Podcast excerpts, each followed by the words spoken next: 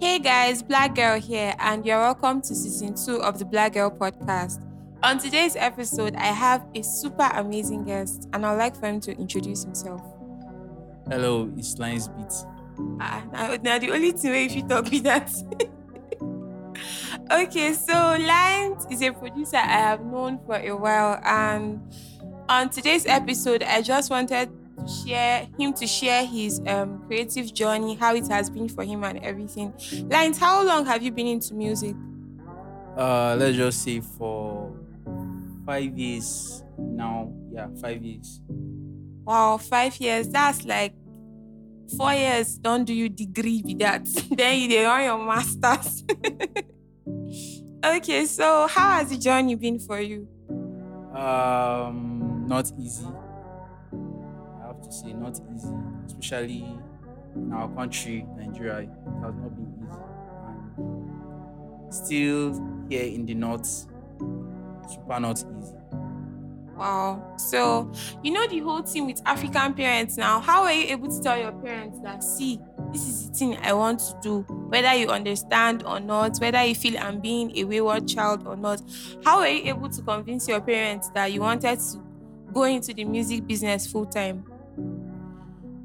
Uh, I didn't convince them. oh, hmm. Okay. up to now they are still like against it because based on growing up in a very religious household they were like going to gospel going to gospel based on they wanted me to go into the gospel line. And going into the gospel line uh, is not easy because uh, seeing people working in the church and not getting how will i put it? I'm not trying to Not getting their news you see a person working in the church for over like five years a good um, guitarist or pia- piano player but not able to get paid still trekking towards still trekking to the church Struggling. so it's not really easy but for my parents the only thing now basically they are just seeing for my life is basically i can take care of myself make my own money without asking them asking them for like any Anything. anything so now for now they are just like okay let's just see how far he can go With this history. yeah that's just it basically Okay, interesting. So I want to ask you said something about being able to take care of yourself. How long did you stay in production before you started making money that you felt like it was what the work you were doing? Going into production actually i didn't do it for the money i did it based on i was an artist yeah i was an artist and going online trying to find a beat for me to jump on you see a beat online and you hear purchase your track and you be like ha you can't even uh-huh. Yeah. So I just decided, okay, let me go into production. Let me make beats for myself so that I can use use it to record and it to reduce cost. So that was it basically.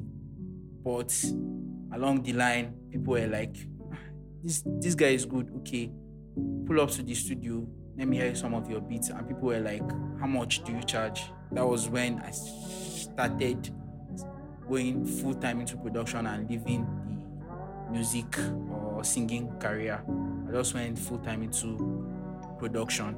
Okay. So I want to ask something like um production is a tricky thing because you can be a good producer, but it takes time for you to be noticed. It takes time for people to understand that this boy's sound is trying to send a message that is fresh and different. So how were you able to get noticed? How long? Like what did you have to do? Already hard lessons you learned? Okay.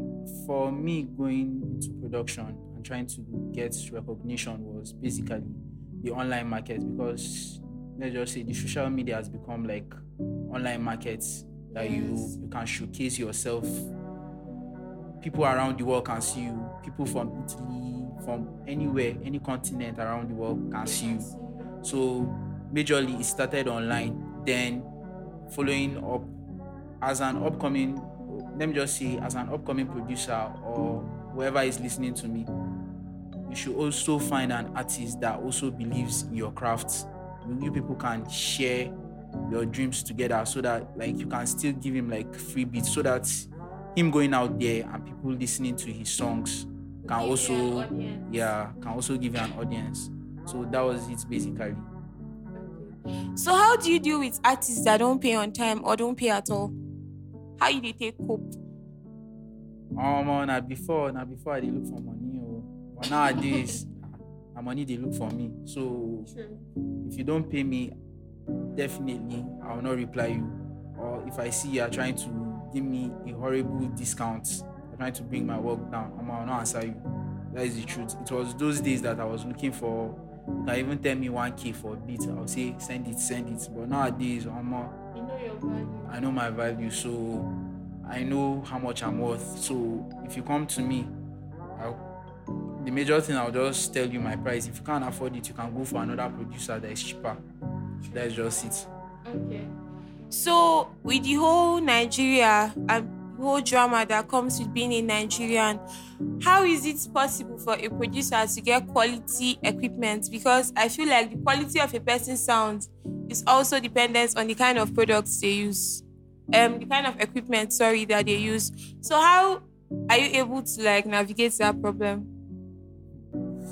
Uh, I have to see that side is not easy at all. That side is not. Because one thing with studio equipment, most of them are imported. So, and as the country is getting hard and hard day by day, the equipment price are going up. So, for any producer coming up or trying, I'll just have to tell you the way I started for me was basically my earpiece. I only had my earpiece with my laptop, but getting closer and getting like more audience and more people buying buying my beats aid me to buy my equipment. But majorly they shall being from the north. I don't think the north appreciates music that much. Like West, yeah. interesting conversation we've been having. So, Lance, like, do you have anything you wish you learned early in production? Um, I have to say, let me just say mixing. That is just it basically. Why? because uh, there, there are some of my old beats that were really nice, but due to the mixing, it was not able to make purchase. So that, that, that is the reason why I said mixing. So, like, I want to ask a question. Do you have plans to teach people production? Yes, I do. Right now, I also have like my own academy, Lynz Academy, an online academy. Uh, I think I have like five students. Yeah, five students. Yeah. So, on a final note, like, I, I'm so curious. What did you want to be when you were a small boy? When you were young, when you were a baby? Oh, almost everybody. I want to become a doctor. Hmm, but now that we entered university, God forbid. It's not like, hmm, but it's not easy. It's not easy. So that's just it. So, on a final note, what would you say to anybody that is a creative, an artist, producer, anything that is struggling and feeling like their time will never come? I'll have to say everything is a season. Uh, there will be a season of you making beats and nobody purchasing, and you start feeling like your work is trash. But they will just remember that everything is just a matter of time. There will be next month, maybe next month, it will shock you. You start making sales like almost every single day. So don't give up on your work or your craft. Don't give up on it just believe in yourself. It's just a matter of time. So, for other people that want to like reach out to you on different social media platforms, can you tell them your handles? Uh, you can just go on IG, Twitter. Yeah, on IG, Twitter, you can just go at P Lynz. Yeah, P underscore Lynz. Yeah. Thank you, Liz, for coming on the episode. We are honored to have rich, rich people on our podcast. Thank you for coming. So, guys, this is the end of this episode. I hope that you guys enjoyed it. And if you like to listen to a part two with Lynz, please let me know. And also, if you have any questions or concerns or anything you want to share on the podcast, just send me an email at blackgirl069 at gmail.com. Thank you so much for listening, and I will see you guys in the next episode.